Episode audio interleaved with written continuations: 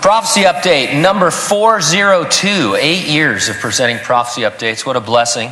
We talk a lot about Bible prophecy because, as I remind you each week, a fourth of the Bible is uh, dedicated to prophecy. 80% of the Bible's prophecies have already come true to the letter.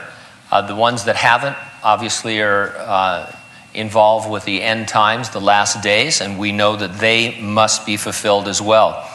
When I say prophecy update, it's our belief that we can identify trends in the world and news items that would be expected in light of the unfulfilled prophecies. We're not saying that the things we report are the fulfillment of the prophecies, just what you would expect to be happening in the world. Something that is most definitely the fulfillment of many prophecies is the rebirth of the modern state of Israel. God said he would disperse his people all over the earth, but that in the last days he would draw them back to their land, and he's done just that. Zechariah 8, 7, and 8. Thus says the Lord of hosts Behold, I will save my people from the land of the east and from the land of the west. I will bring them back, and they shall dwell in the midst of Jerusalem. They shall be my people, and I will be their God.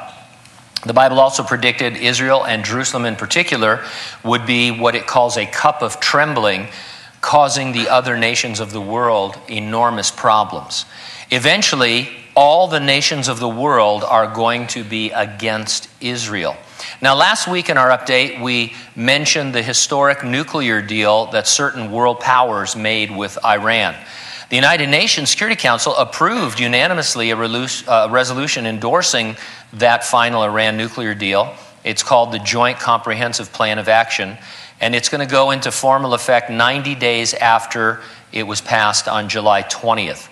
Israel's UN ambassador, Ron Prosor, spoke to the press shortly after that Security Council vote. He summed up the truth that few wanted to hear. He said this Today is a very sad day, not only for the state of Israel, but for the entire world, even if at this moment the international community refuses to see the tragedy. Israel National News posted a story titled, Israel Was Never So Isolated.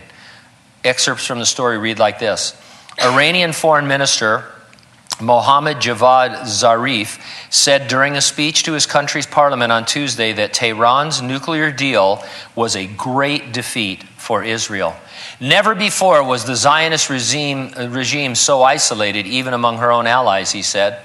This, he explained, is why Israeli Prime Minister Benjamin Netanyahu is so furiously shouting all over the place and trying to stymie the agreement at any cost.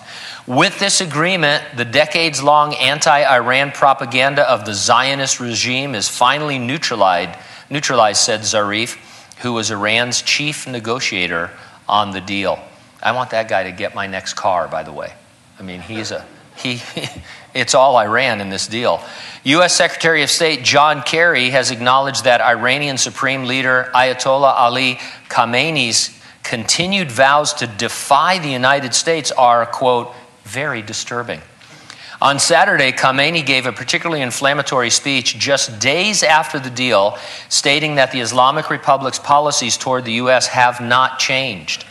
We will never stop supporting our friends in the region and the people of Palestine, Yemen, Syria, Iraq, Bahrain, and Lebanon, he continued, referring to the Iranian terror axis in the Middle East.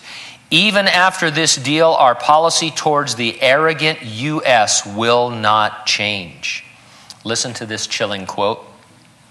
Less than a day after indicating in a Senate hearing that the Iran nuclear deal would have the U.S. defend Iran from Israel. U.S. Secretary of State John Kerry warned Israel that a unilateral strike on Iran's covert nuclear program would be a huge mistake. And so Iran has become our ally, Israel has become our enemy.